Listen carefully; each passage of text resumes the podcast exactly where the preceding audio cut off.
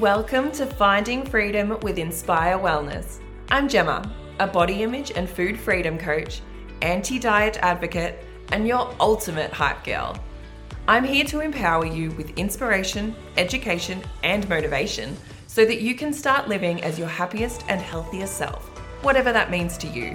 I spent years struggling with food, my body, and my mental health until I finally found freedom. Now I'm on a mission to make sure that nobody goes through what I did and to burn diet culture to the ground while I'm at it. I'm obsessed with helping women to ditch the diets, love their bodies, feel confident AF, create sustainable habits, improve their mindset, and become their next level selves. So, what are we waiting for? Let's do this. Hello, everyone. Welcome back to another episode. Now, before we start this, I'm just going to flag.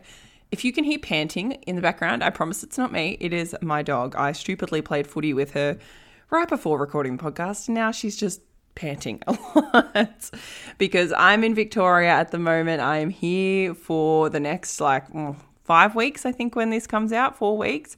So I'm down at my holiday house at the moment at the beach with my dog, and it is just the best. So I wasn't actually going to do this episode today, but all of the signs have pointed me here. Like, so since I'm staying at the beach, I walked down for a morning swim this morning in my bikini in the ocean. And I just wasn't even thinking about what my body looked like, or I wasn't feeling self conscious at all, which still blows my mind to this day when that happens because it's so different from how I used to be. I was also like, when I was in the ocean, I was just reflecting because, like, the ocean always makes me feel really reflective and deep thoughty. And I was reflecting on how life just feels so much easier these days. And I'm so much more resilient when problems crop up, which more on that in a minute because I definitely want to talk about that properly in this episode. And then I came back and I was in the shower, and Spotify was just randomly shuffling songs. And the songs that were coming up were things like It's Nice to Be Alive by Ball Park Music and Lovely Day by Bill Withers. And all of these songs just made me reflect even more on how freaking good life is now. So, all of these things just conspired to get me to change the episode and to talk about what my life used to look like and what it looks like now. And then what I think we can all take away from this as well.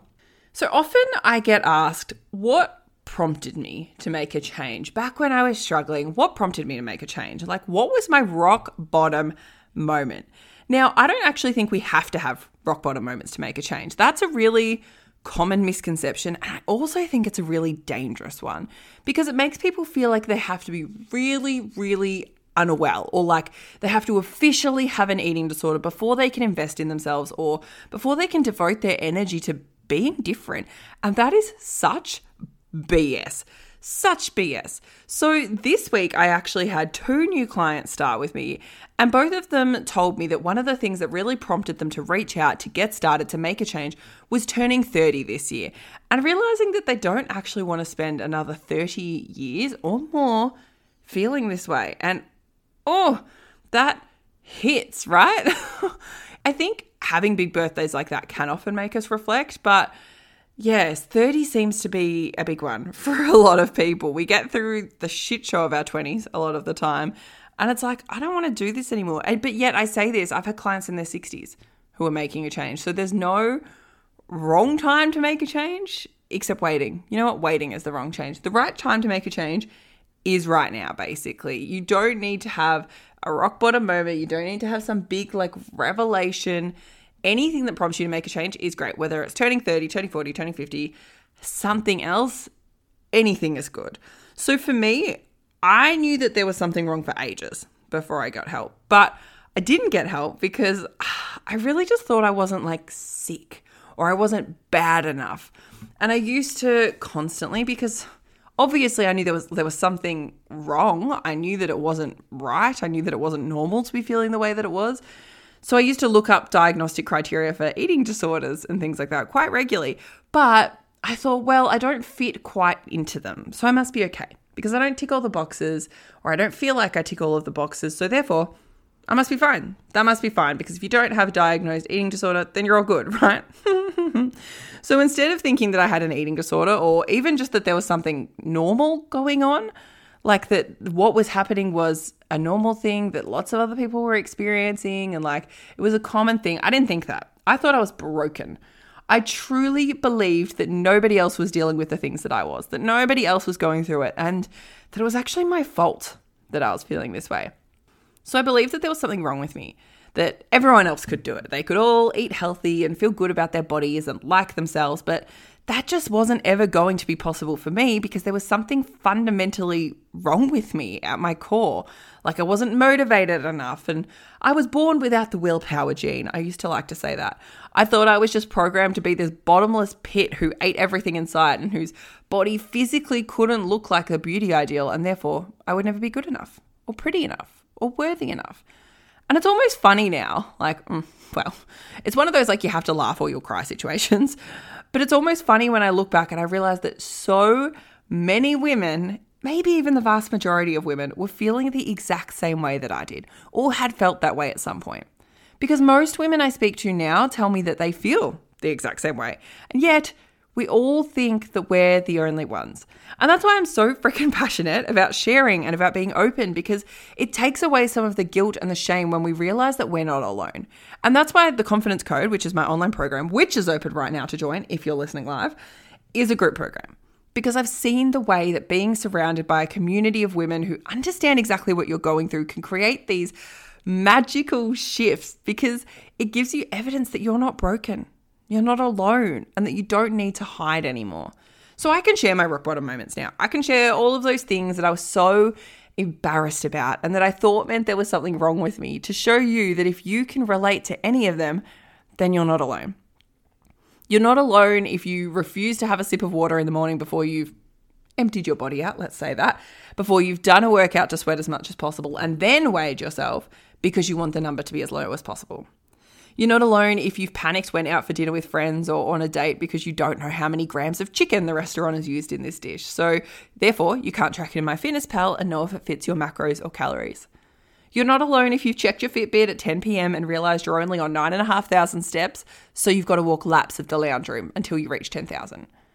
You're not alone if you've dreaded seeing people you love but haven't seen in a while because you're worried that they'll notice that your body has changed and so you try and get out of going.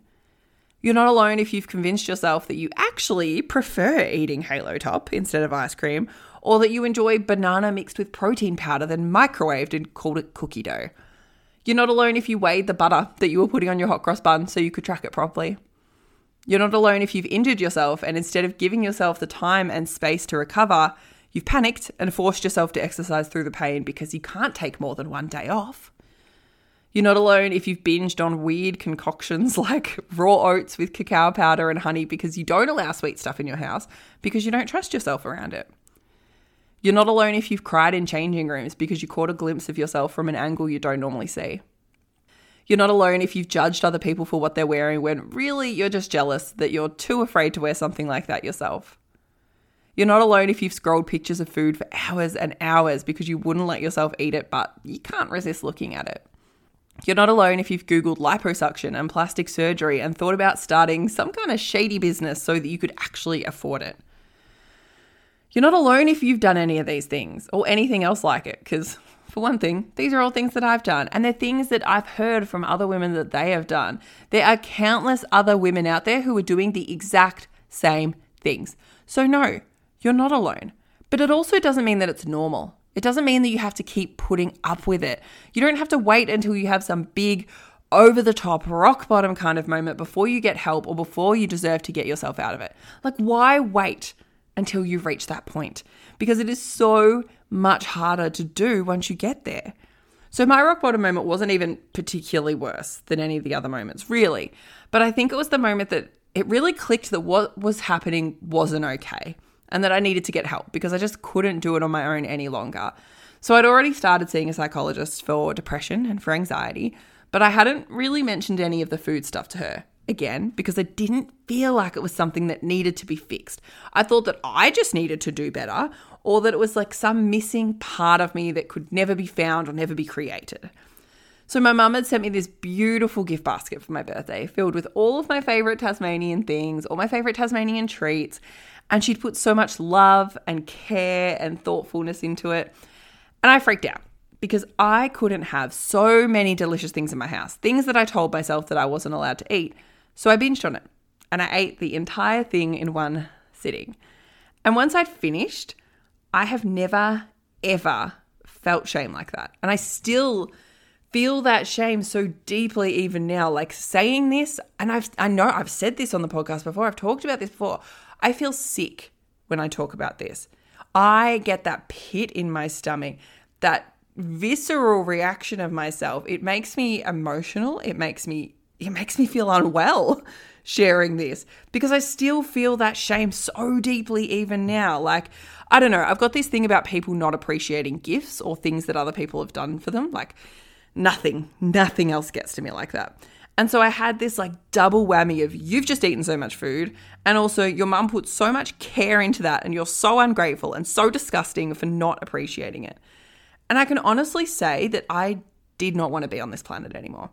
Like I had to physically hold on to my doona. I'm sitting on my bed, holding onto my doona to try and keep myself in my bedroom. Because if I left my bedroom, I didn't know what I'd do to myself. I was absolutely freaking terrified. Like I had a panic attack sitting there, and I just had this big realization of I can't go on like this.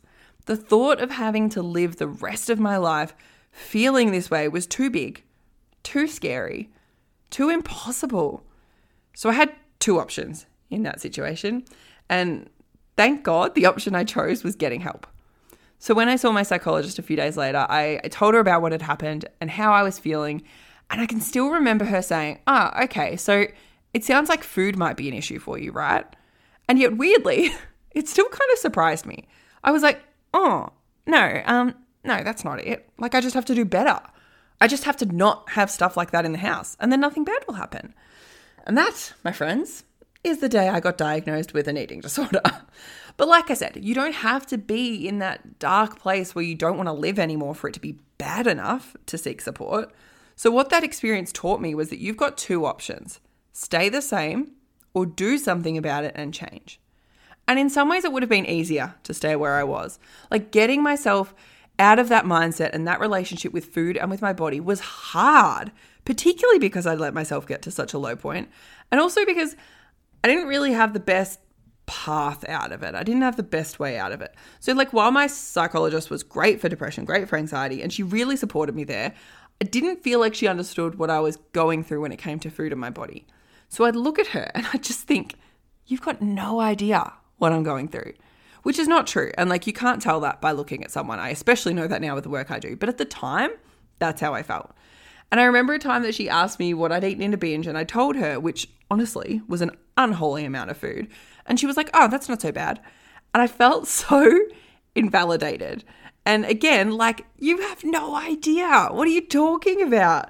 It made me lose trust for her because I, I knew it was actually bad. Like, I knew it was bad. And yet she was telling me that it wasn't.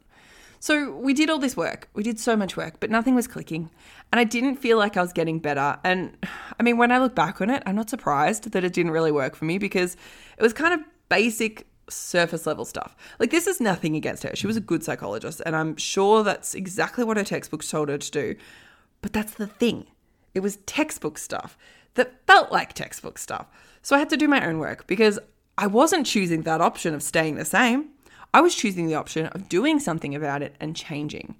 So it was still a choice, a choice I had to keep making over and over and over and over. So when therapy didn't work, I read a book. When that book didn't work, I read another book.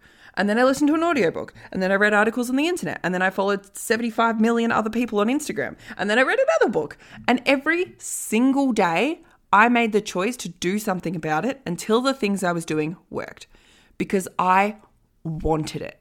I wanted it so bad. I wanted to be normal. I wanted to just be okay with my body. Like, I didn't even need to like it. I wanted to be able to think about things that weren't just food. I wanted to be able to eat a meal without guilt or shame. I wanted to be able to date instead of hiding myself away because I was ashamed of my body. And I think this is where a lot of people go wrong. They don't do anything about it. Or they do one thing and it doesn't work instantly. So they go into like, oh, poor me mode, and they don't keep going, which I get. Oh my gosh, I get it. I can't tell you how many times I wanted to give up. I started slipping into that mindset of, oh, it's too hard, it'll never work for me, a bajillion times. But the difference is that I didn't quit. And that's why I can stand here today and tell you that I am 100% fine in my relationship with food and my body. I genuinely accept my body no matter what. I genuinely feel really good about what I eat. And yes, it's hard. It is hard to go through this process. It's hard to get out of your comfort zone because right now, binging and overeating and restricting is your comfort zone. It's hard to keep trying day after day when you keep getting knocked down. It's hard when you feel like you're making progress and then something happens and you feel like you're back at square one. But if you just keep focusing on how hard it is, it's always going to be hard. If you keep giving all of your attention to how difficult it is and letting it hold you back from going for it, then it's always going to be hard. So do something about it. Because I can tell you right now, like, it's not just all of the amazing benefits of food freedom and body acceptance that you get. I don't need to tell you what they are because you listen to this podcast, so you know. Everything else in life gets easier. Everything. That's not an exaggeration. Like, when shit happens in life, it doesn't knock you about as hard because you don't have this constant baseline struggle. Like when you're struggling with food and with your body, you're living your life at a constant 5 out of 10 hard. You're always at least a 5. And then when something else happens, it pushes you up to a 7 or an 8. And life starts feeling really freaking hard because when this little thing that's happened really shouldn't have you struggling that much. But it's all magnified because you've got all of these other difficulties going on underneath. Everything feels ridiculous and awful and like you're getting sucked into this black hole Whereas if you only had the top level struggles without the food and body stuff, it would be okay. You'd be able to manage them. You'd be at a two or a three on the hard factor scale instead of a seven or an eight. And you can handle a two or three. Anyone can handle a two or three, right? You'd be like, mm, I can get through this. I can handle this one thing because I don't have 35 other difficult things that I'm dealing with 24 7. So let me give you an example. Last week, I was launching the new version of the Confidence Code. Exciting stuff. And also, doors are open for 48 more hours if you are listening to this live. but when doors are open, I'm always going to be super active on my social media. I'm going to be jumping on my stories, having a chat, showing up on reels, just generally like showing my face, putting my face out there. But at the start of last week, just before doors opened, I burst multiple blood vessels in my eye and it looked absolutely cooked. Like I walked into an optometrist and they went, ugh, kind of cooked. so literally, like the whole thing was filled with blood. My iris and my pupil were a weird color too. I had bruising around my eye on my eyelid. I genuinely looked terrifying, like I'd been punched or like I'd been possessed by a demon. Now, if that had happened when I was already at a baseline 5 out of 10 struggle because of food and body issues, it would have pushed me over the edge.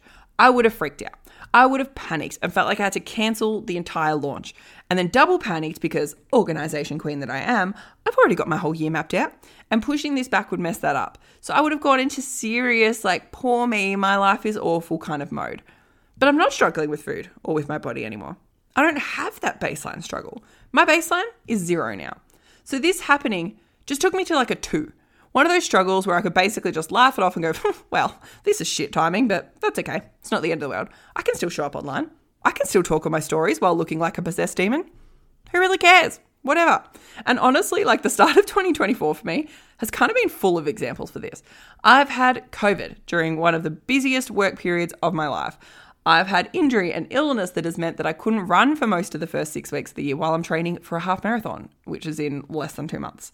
I've had some issues with the bank that could have really stressed me out. Like there's been a bunch of things, but I just feel fine. Like I can get over those things quickly. I can say, mm, it is what it is and move on with my life. I can accept them. Yes, obviously they've been a bit frustrating. Obviously, I've had moments where I've been like, oh my God, really? But like, I haven't let them suck me back into that black hole of stress and of despair that I would have had back when I hated my body and when I was constantly battling food. I can be realistic and logical and controlled now.